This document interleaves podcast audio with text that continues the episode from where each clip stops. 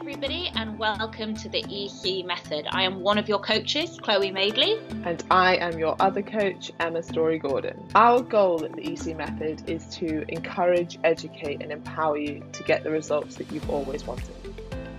Listen to our weekly podcasts, go to our website, theecmethod.co.uk, or simply follow us on Instagram to get more information.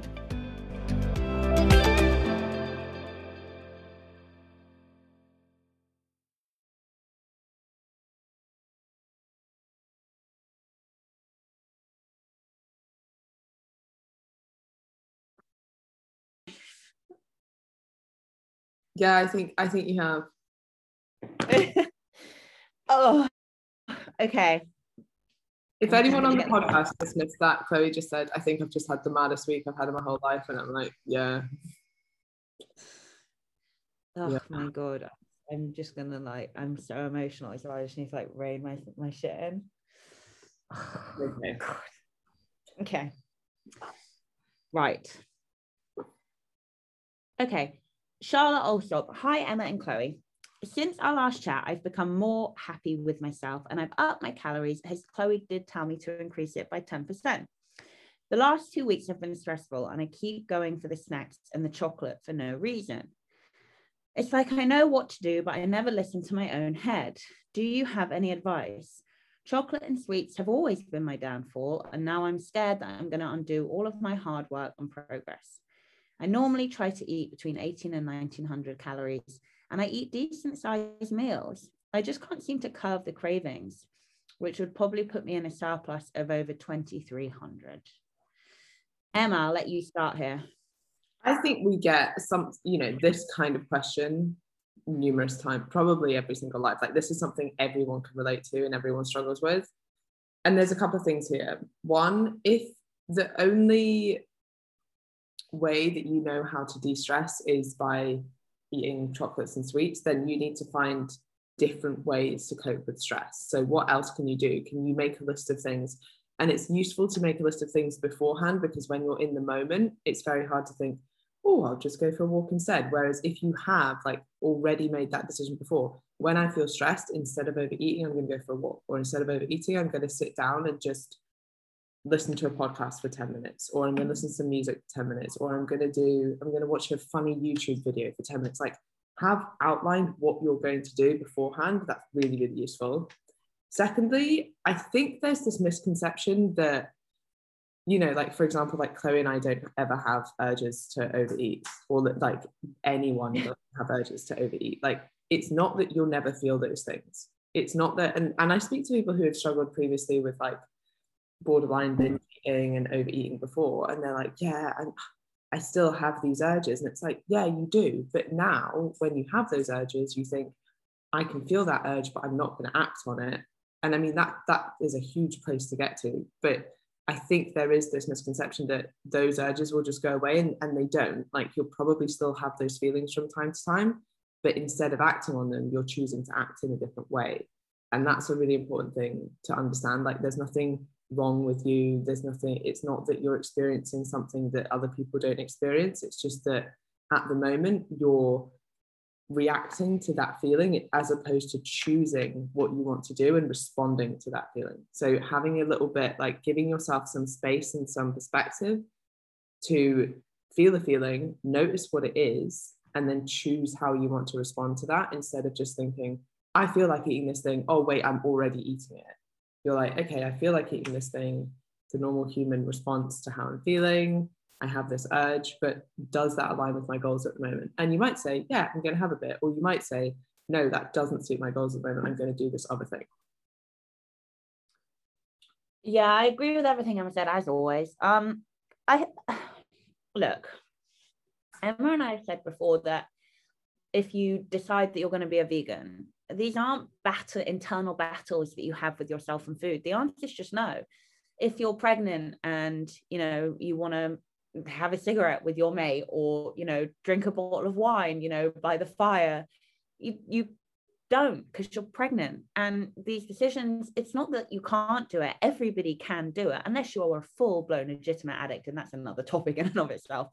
Um, which which judging from this message you're not. Um, when you have these really kind of like set when you have made your mind up the answer's no.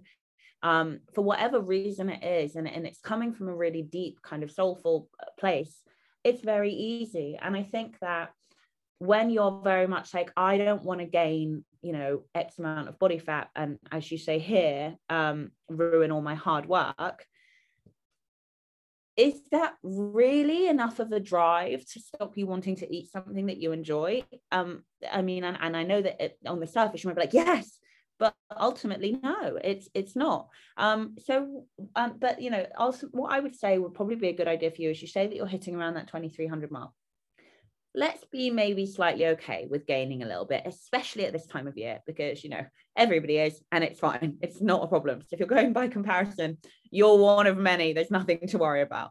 Up it to 2300. Fit in these daily sweets and chocolates that you like. It doesn't again read to me you're binge eating. It reads to me like you're overdoing calories because you're eating too much kind of treat like food. Do the 2300. Be okay with maybe gaining a little bit of weight and as and when, let's say, potentially you start to see that happen, or you start to actually realize, huh, this habit isn't serving me, let's come down a couple hundred calories just by cutting out, let's say, if you're doing this two, three times a day, one of these kind of episodes a day. And let's really try and work with you have the freedom to do it now. Do you really want to? The feeling of restriction that you can't do it is probably exacerbating the problem. So let's work with that. And those are just just my thoughts. I think that's going to work so well because I think she's going to hear what you've just said and it will take a lot of the pressure off, which is exactly what we want. And then I think you're probably going to choose not to do that because I think you're probably yeah. what Chloe said, and you're like, okay, so if I do do that, those are the consequences. I'm probably going to put on a little bit of weight. That's either going to make you realize I'm okay with that. That's that's the choice I'm making, or it's going to make you realize actually that isn't what I want. I'm going to make the other choice, and then it, yeah. it's, it's your choice. It's your autonomy. And I think a yeah. good point you made as well is like, is that drive enough? Like, you know how a lot of personal trainers are like the shittest advice ever, but it's like, oh well, if you're if you're gonna, I don't know, eat an extra chocolate bar or something, just remember your why. Like it's not really that helpful, but but what is sometimes helpful is like trying to focus on the long-term reward as opposed to the immediate gratification, which is a really hard thing to do. But you're looking for that like immediate, I'm going to enjoy this piece of chocolate and I'm driven to eat it and I'm craving it. But the long term outcome is like, okay, well, I wanted to, I don't know, fit in this dress by Christmas time, or I wanted to improve my health, or I wanted to reach a healthy BMI. Like, this is my long term goal. And, and trying to like put that at the forefront of your mind when you're making these decisions like, should I go to the gym today? Is one gym session that you miss going to make any difference? No, not at all. But it's the consistency of doing that and then if you're thinking okay if, if i'm doing this consistently i'm going to reach that long-term goal and trying to frame that like closer in the forefront of your mind because usually your go-to is that immediate reward. Yeah. I, le- I really like emma's point about pressure as well. So, so, so with a vegan comment, for example, let's say that you're married to someone who's like, I'm going vegan and I want you to go vegan with me, or you have to because of contamination, go vegan with me you're probably going to go out with your friends for dinner on the weekend and order a cheeseburger or a steak. Do you know what I mean? Like, and then okay. brush your teeth before you get home and be like, no. yeah, exactly. like, what, what, contamination on your tongue? No. Um, but whereas if you're the partner who's like, I've decided I'm doing this, then it's a lot easier. Probably was you know eating a cheeseburger while watching some gash documentary like The Game Changers. Not yeah. to be respectful. No, no, honestly, I do understand. There are some very, very fucking good reasons for going vegan. That was a, a joke. Please don't take it too seriously. Um, that was a joke. I take it all back. Sorry, it was meant to make you laugh. Well, I, I, there are some very good reasons for doing it, and I am aware of them. Um, but they have to come from you. And like I say, if we give you the freedom to make your own decision, you're probably going to come to the right conclusion on your own. And you know, who's to say that, you know, you need to cut out, like I say, so if you're having three of these episodes a day, you need to cut out all three. Maybe one a day is something which really helps you. Maybe there is room for that in your life. And and it's and it's helpful. It's when we start to get excessive in any context, whether you're talking about exercise, whether you're talking about calorie control, whether you're talking about um, drinking, um, drug abuse, food, whatever it is, there is such a thing as like excessive to the point of unhealthy, even if we're talking about quote unquote healthy things. And I think, you know, when you get to that conclusion of like, oh, this is a bit excessive, maybe this isn't right. Well, once you've had a period of time of freedom to do it, you're going to be a lot more likely to get the result that you want right now, but you're not quite there yet. Yeah, I really like the vegan example. And by the way, there are loads of reasons to go vegan. One of them is not health. Yes, just not health. out there. And and it is so none of them are health. yeah, like none of them are health. Um, yeah. But it is interesting because vegans, you know, if you look at the research, it's very easy to find research that vegans live longer. But you're comparing it to general population who basically don't think about and you know, if you're looking at the norm, like the norm is overweight and unhealthy. Like that is our average in the UK. So yeah, being a vegan, you, you have a um, long a longer lifespan than like the norm, but that's purely probably because you have at least some consideration over what you're putting in your body. It's not to say it's the most healthy diet that there is, and you'll often find that. I mean, if you are vegan, then speak to us because there's certain supplements that we would want you to take, but it does result in deficiencies. And one of the reasons for that is you're missing out large chunks of your diet. Yeah, and uh, and and they, we say that we dietitians say this all the time. It's not necessarily because let's say we go for like the uber like orthorexic type vegan, right? The vegan who is only eating plant-based food. They're not living longer because they're only eating plant-based food. Actually, the optimal diet would be animal protein and like that kind of massively restrictive um, plant-based intake. Um, until if we're going to talk about optimal health and longevity of life, that would be it to a T. Um, but as Emma said, you know, we're talking about the meat eaters and the people who are maybe maybe putting in less thought about what they're eating, which is the vast majority in comparison to vegans. That that food thought isn't there. Um, yeah. yeah. Uh, do we have anything on the live? We have a quasi from Becky Morris. Um, I came back off holiday a couple of weeks ago, and you asked, you advised me to go into fat loss to reach my pre-holiday weight. I would then increase my calories from 1600 to 1800, I think it was, um, and look into reaching maintenance. We've been celebrating our engagement, so I've had a few indulgences over the past few weeks and haven't lost all the holiday weight, but I have lost a bit, which I'm happy with. My question is, what should I do now? Stay on 1600 over Christmas and choose my indulgences or increase as suggested? I know I will be drinking and indulging more than normal, as we all will over the festive period, so just a bit unsure of how to tackle it. Honestly, I think increase your calories. Like, give yourself a little bit of flexibility. If you, in the new year, if you want to get leaner, then sure. But really, like, we can't say, like, you have to make this decision yourself. If fat loss is a higher priority to you than enjoying Christmas food, then yeah, stay at 1600 calories and choose your indulgences and be a bit stricter with things. But if you're like, do you know what, over the next couple of weeks, like a bit more flexibility. And by the way, like 200 extra calories isn't night and day. And I would imagine you're probably still going to be in a slight deficit at 1800, but again, it would depend on numerous factors. Um, yeah, that I mean, personally, I would do that, but equally, it's completely down to you and what your priorities are at the moment.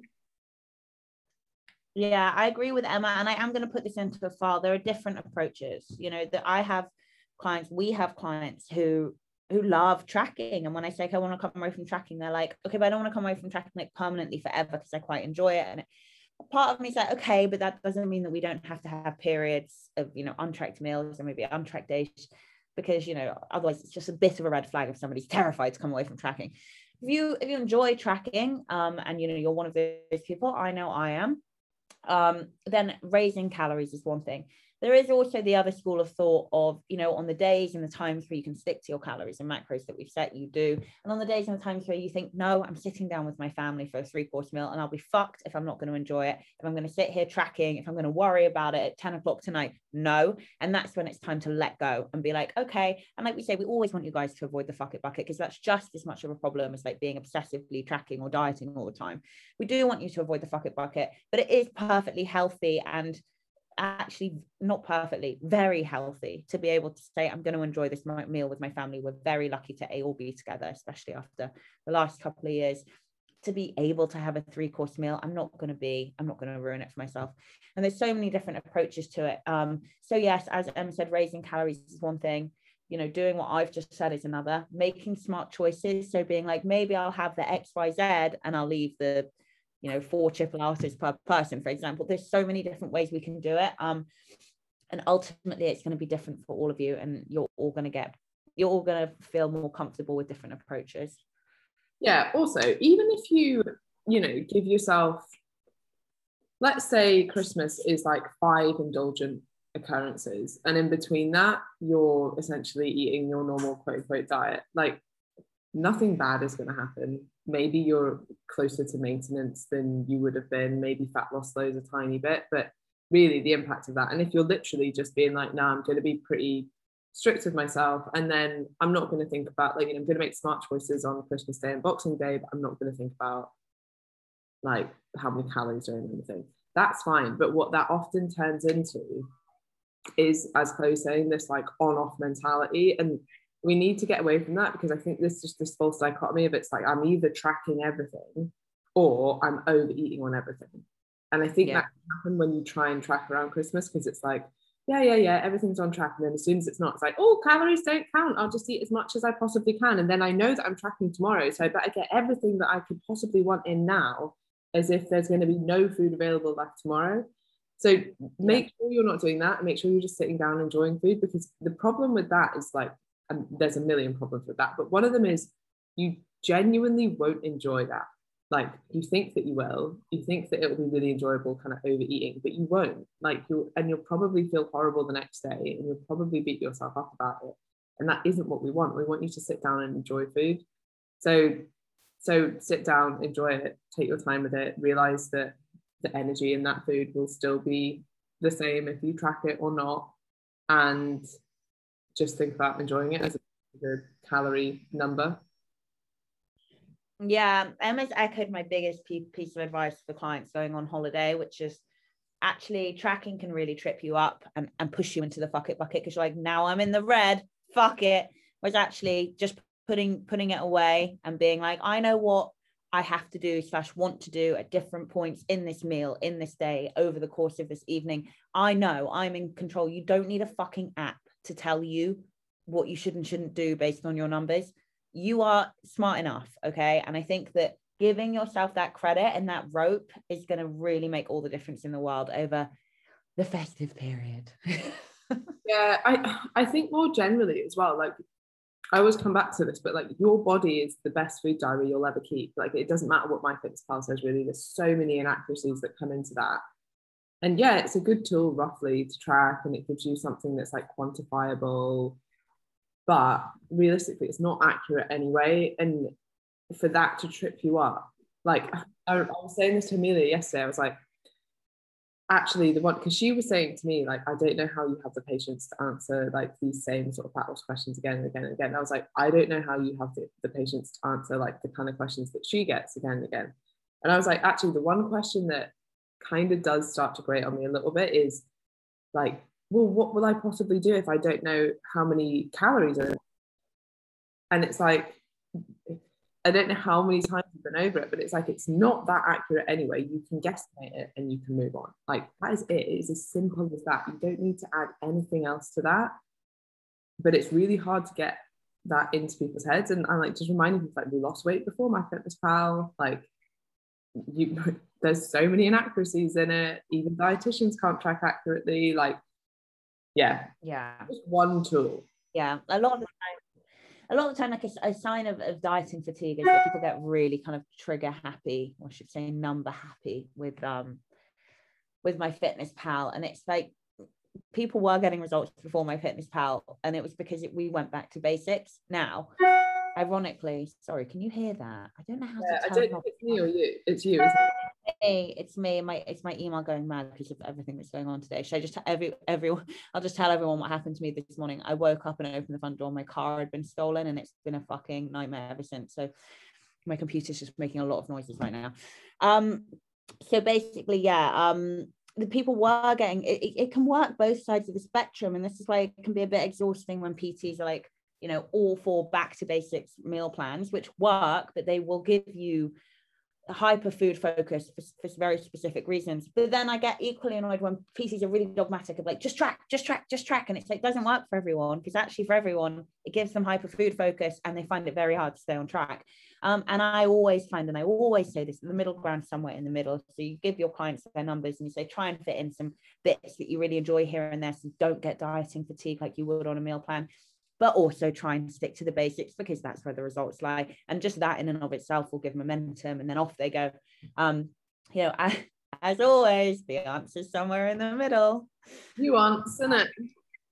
Um, is any with anybody else on the live? So we're still answering Becky's question effectively. So she said, thanks ladies, that's really helpful and has definitely made me realise that I uh, how I want to approach Christmas. So 1800 calories it is. So looking forward to the next round as well. We'll be signing up tomorrow on payday. So happy that you're saying, and also really happy that you made that choice. You know how we're always like, it's your choice, and then we're like, okay, that was the right one. but that was the right one. There's only a handful of clients I've ever had that I'm like, I think you're ready to go alone. I mean, and and we're talking about years and years worth of clients, and these are clients who've been with you for a substantial period of time, have been at maintenance or like doing whatever they want to do for a substantial period of time, are happy, healthy, at peace with it, have context, have perspective. And these things take fucking ages as a woman in the Western world to get, you know? I think it's always useful to have a coach. Like, I, I mean, we're not above coaching. And I think it's just the perspective that you don't have. And like I have one of the most intelligent clients, like one of the most intelligent humans I know. Like she has numerous PhDs. She essentially figures out all the data that the government get for COVID, etc., etc. Like she doesn't like on she knows how to read research, she can do it all herself, but it's the perspective of someone else and it's someone having your back. And I noticed this yeah. like a couple of times in the group that people like, I mean, it's actually phenomenal how long people have been with us now. I freaking love it. But like someone's like, I I've been here since the start. Like, I think it's like 16 months. And I was like, I fucking love that. It's just like, I just don't feel like I'm ready to go it alone. And I'm like, well, one, that's absolutely fine. But two, even if you are, like, I have a lot of clients that are ready to go, like, like they don't need me, but they want me. They see the value in me. And I think that's a mm. much nicer place to be. Like a lot of people on the EC method, I wouldn't say need it, but they want it, they enjoy it, they get a lot from it, they get the accountability, they get the support, they get the banter in the group, they get their training programs done. It means they don't have to think about those things themselves, it means they can focus on other areas. And then inevitably, and this is the thing with dieting and just life in general, there will be times when you're like, I'm nailing everything, life is going really well, and then like something will throw a spanner in the works. And you'll be like, yeah. overstressed, I'm letting it affect my diet now's the time I need to reach out for a little bit of help. And like that's what we're here for. Like there will be some weeks where you're like, do you know what, everything's going really well. I don't even really need to talk to Chloe or Emma, but like I'm still ticking off the training program, blah, blah, blah. And then you're like, oh, work's really stressful. I need to figure out how to fit things in. I'm feeling overwhelmed. Like that's when your coach comes in. So don't feel bad if you're like, oh, I don't know, if like I should, quote unquote, be ready to leave by now. Like I don't think it's about that. Like it's not there are still some people that have like maybe a lot to learn and feel like they do need us but it really like we want you to get a, to a place where you want to say like you don't need to say what you want to say yeah i agree. I mean i think I for me it come it goes and round swings and roundabouts. There are times I feel like I like if I were to get into you know if I had a if I had a big kind of physique style photo shoot now, I'd probably get a coach just for a few weeks to like help me with objectivity, and you know whatever like just seeing things in a different way as emma said. Um and and that will always be the case but you know there's sometimes where i feel like i'm i i learn a lot on my own but you got you come back to i mean how many clients have we had leave ec and then come back? I mean 100s mm-hmm. um so yeah okay. All right anything else in the live? Yes. Uh to Jal, when lifting to failure, does that mean the last rep with good form or literally when you can no longer lift at all? I, last rep with good form. Yes, there's two types of failure. There's absolute failure, which is like your, as it would suggest, absolute failure. And that's really just for strength athletes. Um, and then technical failure is more for physique. So yeah, lifting the last rep with good form, which would also indicate that you've got like one or two reps in reserve, like one or two left in the tank if you were to really like flail around um, which is pretty much exactly where we want you. Yeah, I had a question similar to this, but it was as a personal trainer, would you? Um, I think it was worded kind of strangely, but it was like, would you celebrate a client's PB even if their form wasn't good or something? And I think it's so context specific. Like, that's such a noisy question as well. Who asked that question? Such a loaded question, but it's like if one of, if if someone on the EC method was like, oh my god, I've done my first push up, and we were like, it's not perfect, so go back. Into it, we'd be like, oh my god, that's amazing, like well done, and and like bad form push ups, like probably aren't going to cause really bad. Like, I mean, obviously, would be like work on your like you know work on this part of your form, but that's incredible that you shit sort it out. like, sorry, that's not the perfect form, but then on the flip side, would I be pushing a client to deadlift with really bad form? No, absolutely not. I'd be like, take the weight off and, and work on your form. So I think it kind of depends like on the exercise, but also on like the motivation level that like, you know, if, if your client's buzzing about the fact they've done their first push up, but it wasn't perfect, I'm not going to be like, hmm. Yeah, that's not that's not a PT question. Are you or aren't you a dickhead question? Yeah. Like oh, also it's contextual to the client. How experienced is the client? If Emma messages me and it's like, look at my amazing PB, and it was the, like the worst rep I'd ever seen in my life, I'd be like, no, bitch, you did it wrong, and I'd call her on it. If you have someone who's been training for a month and they're, as she said, so excited, you'd be, you would be an awful coach to shit all over that parade. And good luck keeping that client because you ain't gonna. It really depends. Like, what is the capacity of the client and what kind of coaching do they need? You know, all clients are different. Some of them need some of them are advanced enough that they need you know quite what's the word technique specific coaching and others are like fuck me you just did your first push-up of all time ever. That's insane. You know everyone's different. sorry no rep. Try again. No. you shit. Right heather. How much impact does alcohol have? I appreciate this is based on sugar and all calories count. However if you stick to 120 grams of protein 1400 food calories and 10 to 12,000 steps, how much of an impact will it have on one's body? So, calories from alcohol would be counted within all calories, not just quote unquote food calories. So, if you were sticking to a deficit, getting your steps in, getting in enough protein in, you'll be fine having some alcohol. The reason that it impacts is potentially because it's taking up calories that you could be like using on more nutritious options of food. It might make it easier to stick to your diet. Like if you're having, if you're on 1500 calories and 500 of those calories you're using for drinks, it's going to be a really enjoyable, unenjoyable diet to stick to and, and pretty restrictive. It also impacts your recovery from exercise. Um, but like having some in your diet if you enjoy alcohol and it's part of your life is a really good thing. If you think that i could never not drink again but i'm going to cut it out for eight weeks like it's not a long-term solution. Yeah I, I think there's a lot of weird myths around alcohol and i know where they come from but i'm not going to be a dick today and throw anyone under the bus. Oh i never do that. That's not my style um, Emma's right. Uh, alcohol is its kind of own.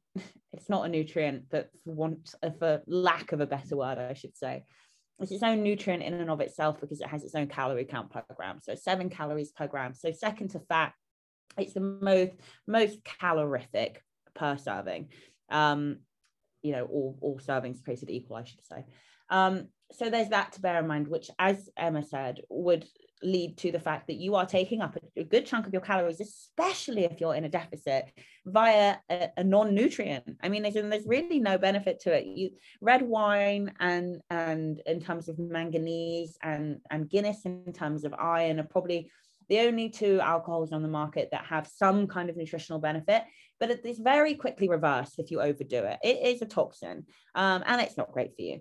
Um, so, you know, one glass or one pint of said alcohol choices here and there, probably good for you, actually. You're talking, if you start talking two, three, no, we're going the other way now. Um, we're having the reverse effect and it's calorific. And, you know, second to that, like I'm someone who drinks a lot and, um, you know, I will say I go through periods of weeks, sometimes months, sometimes near on a year where I don't drink. Do I perform better? Yes. Do I recover better? Yes. Does my body look better? Yes.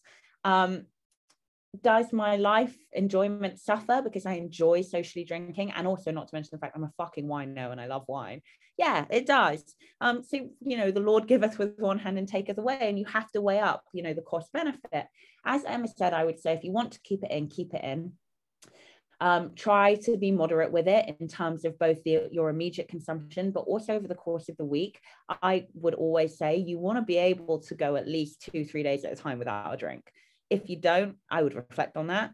If you can't, I should say I would reflect on that. Aside from that, make room for it in your in your weekly calories. Make room for alcohol in your weekly calories. That's my strategy, and it works wonders for me. When I overdo it, it it works against me. When I underdo it, it works works against me.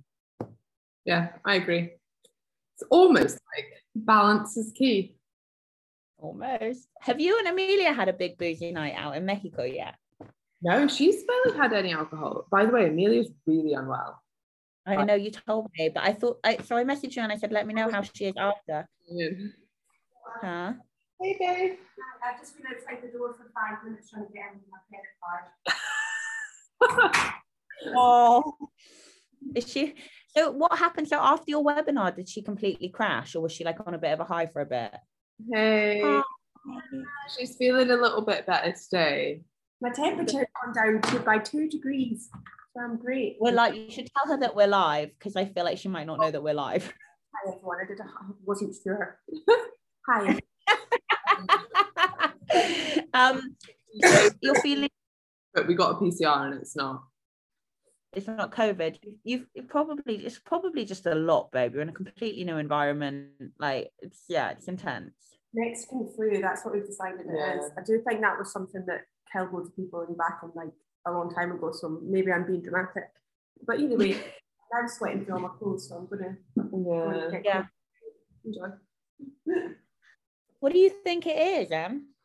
Well, in my medical experience, uh, do you know what? I'm not gonna lie, I still have a little bit of a feeling it might be COVID. like PCR didn't seem all of that intensive, but uh, when I have my latest PCR, when I do it to myself, I basically like fuck my nose with the with the thing. Yeah, when when this girl did it to me, she was like, "Dee, dee, dee, dee, done. I was like, I'm not sure you did that right. like she literally just touched the inside of my nostril and was like, done.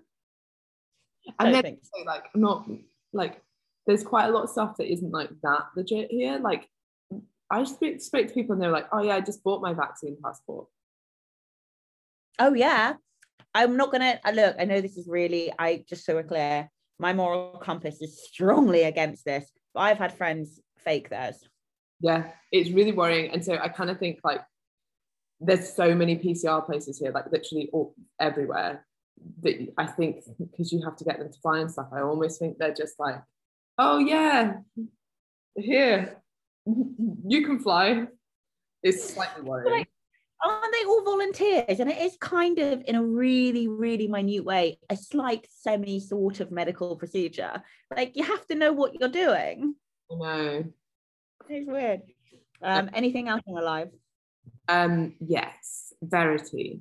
Hey ladies, this year I worked with a therapist and made a realization that I was being so mean to my body, calling it names and having and having on it. That must do you think that's quite a northern thing? Having on it. Proper. having on it. Anyway, not really for quote unquote being mm. fat, but I felt like this, I felt like it's failed me with the variable disabilities. I know what you mean by that. Anyway, but since starting on the EC, I have been more kind and with, sorry, someone just commented, so there's with both words and thoughts. Even when I've had a horrendous pain day, thanks guys for promoting more than just fat loss. My strength is coming back and my endurance in daily movement is so much improved. I'm starting to fall back in love with this bod of mine. Love that. And it's such an important thing. Like, it's I, I totally get what you mean. I think a lot of people with either like chronic fatigue, injuries, um, I don't know, like going through cancer, like kind of anything that happens to your body, you can start, especially with things like IBS as well, like you can start to think like my body's working against me and you kind of resent your own body, which is Yeah. a tough to be because then it's hard to do something for it that is beneficial. like we're always talking about changing from a place of love, not hate. And if you're trying to hate yourself into change and you resent your body and you resent that it can't do X, Y, and Z, like it's a really hard place to change from. So I'm really glad that you went and got some help and that you're being much kinder to your body and that you feel like you're working with your body as opposed to against it. Yeah, well done, Verity. That's it sounds so cheesy and so cliche, but like that work is far more impressive than someone being like, I went through hell and I lost five pounds on the EC method. We'd rather not. Like that work is so much more beneficial and will serve you uh, on, on such a macro scale of your life as opposed to this micro, constantly in flux scale of your body. What's more worth it? Um, so massive well done to you. Oh, sorry. Yeah, that we're done on the live. okay. Um, oh, now I'm on. the, I literally went on the live, so I could because I feel bad that I keep asking, "Do we have any more? Do we have any more?" What's on the live? Okay, fine. Um, so I think we only have one question left. Okay, uh, Nicola. Hi, lovelies. Just wondering what you think to a maintenance strategy of sticking to fat loss calories of 16, 1700 during the week and then having extra calories up to maintenance to enjoy on the weekend. This is my fourth round, and I think I have naturally fallen into this type of maintenance. I've reached the point where I'm comfortable in my own skin and very pleased with the changes that I'm seeing in my body. So I've become a little bit more relaxed with food choices over the weekend, still sticking to all of my non negotiables without fail. Is there any issue with me doing this? I also just want to say how much I love being part of this wonderful EC method community. Your passion and enthusiasm, coupled with impeccable knowledge and expertise, gives us all gives us ECMers the toolkit that we need to succeed and get the most fantastic results, both physically and mentally. Your no nonsense realism is refreshing. Thank you. And has resonated so strongly with me. Imperfect action, consistency, patience. You've created something truly amazing. Happy Christmas and New Year. Yeah. Oh, see, this makes me so happy. And also because there's do you know what it is about that that makes me happy? Is that I feel like so many people now are patronizing their following and their clients and also projecting their own like very kind of staunch opinions onto people. And I'm like, can't we just be real? Can't we just say, like, you know, this is how I just and like give everybody like, I don't know, the the respect to figure out where on the spectrum they are and what they need and what they can actually in this context, cherry picking is a great thing as a client. What's going to work for you and what's not? Um, and I love that. It makes me so happy. Thank you. Um, okay, I'll let Emma go after me, and I'm sure she'll probably start crying. She likes towards towards the end of each round when we get nice messages. There's nothing wrong if you're at maintenance to sticking to a deficit Monday through Friday and then coming up to maintenance, you know, banking, you're doing 16 to 1700 yeah banking maybe two to 300 calories for the weekend now all i will say to that though is that if you do that kind of approach you know you are going to see the scales really fluctuate and that's one of the things that can happen. You might also see it in terms of water retention like your body fluctuate a little bit a few days of the week. But ultimately if you're sticking to your overall maintenance calories over the course of the week you know what we if you add everything up what we give you day to day what we've given you that's fantastic. The other alternative is if you're at maintenance, and this is something I do for clients as well, if they're happy in that, let's say, kind of slight deficit of bracket of 16, 1700, say this weekend go and have two untracked meals, as in, you know, stick to your calories the rest of the time, but then have two untracked meals. And I, you know, I can kind of guesstimate that that will pull them up to maintenance over the course of the week. That's another strategy for people that kind of want to come away from tracking a bit. Um, but yes, is it is it doable? Is it fine? Absolutely. Emma. Yeah, I agree. I think I eat pretty similar. Like I'm probably in a slight, not maybe it's a little bit different over here, but um, when I'm at home, I'm normally in a slight deficit in the week, and then I eat a bit more on the weekend, and that works really well, and it's sociable and it's easy to do.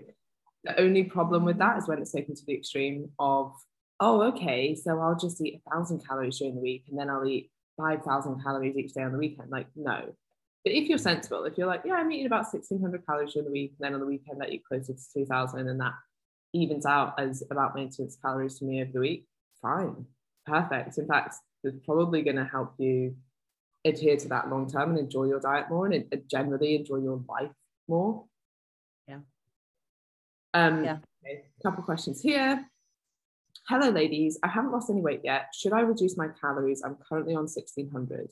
Claire, can you do a post with all of your stats, your steps, your workouts, if you've been consistent on the 1600, what your energy levels are like, what your mood is like, and then tag us in that we can offer some specific advice because that wouldn't be useful off the back of that. Um, Kanchan, as the last week, as the last week of the last EC method of the year, oh, that was a tongue tie what are your main takeaways from coaching hundreds of people this year? Well, also that, thousands. Thousands. Yeah. My main takeaways are that women are fucking fantastic. And I'm honored that I have direct access to hundreds of compassionate, intelligent, funny, brilliant minds. You know, everything from like Kanchan's sick ass style to Kerry's sick ass sense of humor. I mean, and Ed, the compassion that is just like rife in our group, you know, Beth's constant reassurance and advice to people. It's just, you just realize how fucking fantastic women are. And I know we have a couple of men, but let's be honest, we're predominantly women. Um, and I also, like I just said, not to patronize or disrespect the intelligence of your audience. Like, some of you are as au fait with this info as we are, and you're like sponges as well. So if you weren't six months ago, you're fucking close now. Um, and also, yeah, to to really champion and support support each other, both you to us and us to you, in every context of your life, because there is more to life than just your body. And Emma and I's goal is to get you where you want to be with your body, so you can be happy and confident to enjoy the rest of your life and appreciate it and accept these fluctuating things, um, these fluctuating weeks, months, years of our lives. Um, and just what an honor it is to mm. to also like to just be in a place where I can speak so openly and honestly about things that I would have a few years ago kept my fucking mouth shut about. It's lovely. is she okay? Is she dying? Sounds like she might be dying. oh, Just say that. Emma, what do you think about that question? Great question. Great question. I think I think the group has just been phenomenal and it really shows that like positivity is contagious. So yeah. but we never get that. And the environment like really dictates performance and seeing everyone else do well. And like the group's amazing because it's a space where people seem to be truly happy for other people's wins. And I actually yeah. think there a lot of the time. And I think the more the EC method grows and the more that like our kind of social norms within it are instilled and essentially by the grads and pass that on to the next group, like the better each group gets because of that, because that's already there. Because from the get go, everyone's like, this is how we do things here, this is how we support each other here, this is what's accepted, this is what isn't accepted, this is how things work, and this is how you get results. And I think it really shows that like the key to getting results is attitude. Like the amount of people now, and I've been so impressed that we see that like, yeah, I've gone off track a little bit, but I'm getting straight back on track tomorrow. Not, I feel like everything's like, you know, over catastrophizing everything. I've gone off track and I just can't be bothered anymore. Like everyone is looking for solutions. And I think that, like, as a coach, that's all we can ask. Like, we're more than we're here for the good days and the bad days. But if you're here looking for a solution, looking for some help, like, we will back you 100%. And we will never give up on anyone. That if you're in a bit of a victim mentality or you're just looking for more and more excuses, like, it, it's really hard to coach you. Um, yeah. And I think that we've just got a group that's like that's full of that, probably oh.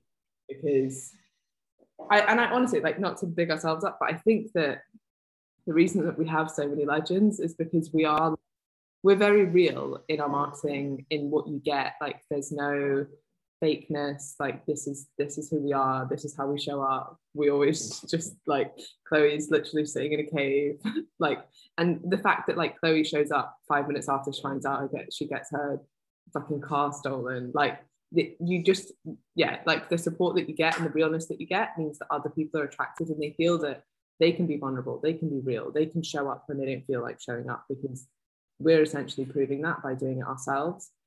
And yeah I, I love everything you said. And honestly, guys, I know this sounds like quite a self indulgent compliment, but it does you guys such credit such credit that Emma and I, and Emma, by the way, is no stranger to having a very bad day and still being there answering questions for an hour on a live and then an hour on a Q&A on Instagram and then an hour on a live on Instagram. And, you know, Emma's no stranger to that either. And it does you such credit that we want to be here because what it shows is that we trust you, we appreciate you, we enjoy your questions, we enjoy your company. And it sounds again so fucking wanky, but it does feel like we've got a little family.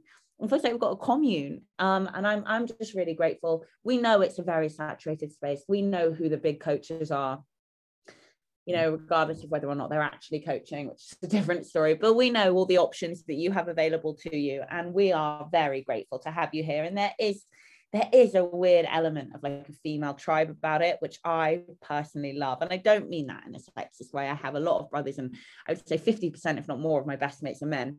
But there's something about there's something about us women coming together, which I just love. Yeah, me too. And I think there are different struggles. Like as much as I kind of hate the narrative of like women are completely different to men, and like I mean, I'm mostly gay and I still love men. Like men are incredible. But I'm big man. but I do think that like there is something about like a lot of women coming together. And there is. Yeah, it's an amazing community that we have fostered and created. And so much of that is you guys like, yeah. Yeah. We are very. Like, shout, shout out to all the OGs. I don't know if they're listening, but people like Sue. I mean, like people like Lisa, Ollie. Ollie, good times. Hopefully they're all listening. I wonder if they're still listening or not. Um, Ollie will be. Ollie replied to my story the other day and was like, Oh, I know that guy. His girlfriend's a wrestler or something. And I was like, just some random guy that I met in Mexico.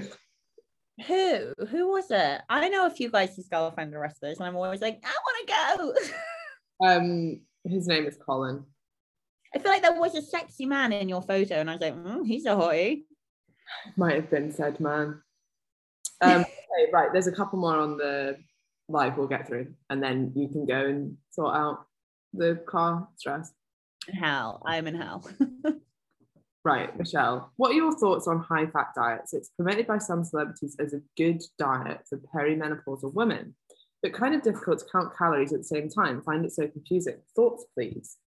I mean, it, it isn't confusing to count fat calories. Uh, the only problem is you need to be that little bit stricter. So, like, it's quite easy to gauge portion sizes once you've been tracking for a certain period of time. But yeah, one thing that if you are trying to diet, like if I was trying to diet and I wasn't getting the results I wanted, I didn't normally track, but I would track my fats because they're double the calories per gram, over double the calories yeah. per gram. And it's so easy to overeat. Like if you think, oh, I'm having like a small teaspoon of peanut butter, but then it gets slightly bigger and slightly bigger. And like that actually over the course, you know, if you do that with a couple of fat sources over the course of the day, that can push you out of a deficit. So you have to be a little bit more careful with high fat diets. There's nothing inherently wrong with them. I wouldn't go very high fat. And by the way, a very high fat diet might be something like the ketogenic diet. Mm. There is some evidence that long term, very high fat diets are um, have poor health outcomes. Um, it also means that you're potentially going to be deficient in other things. Potentially, you're missing out on things that we know are really important, like getting in enough fruit and veg, like getting in some whole grains, having variety in your diet, not being over restricted in your diet, having food choice and availability. Um, what is quite interesting is there is this, um, there's always been this notion that having some fat in your diet is important, and it is because essential fatty acids like have to be derived from your diet. Um, and then on top of that, like we know that fats play an important role in hormonal health. But I think people have become a little bit too um, focused on dietary fats for that when actually it's almost a drop in the ocean. Normally, when we see like hormonal dysregulation, it's from very low body fat levels, not from very low dietary fat. Now, that's not saying you can go ridiculously low fat, but what I mean, the context here is like, will more and more fat help your hormones? No, like you've probably saturated the benefit at a fairly low intake of fat. Um, and so to keep like pumping more and more thinking oh you know fats related to hormones so that will help my hormones like it, it isn't how it works unfortunately I love everything you said. Yeah, the I, the bit of the question which I was a bit like, yeah, why, which was the ability to track fat.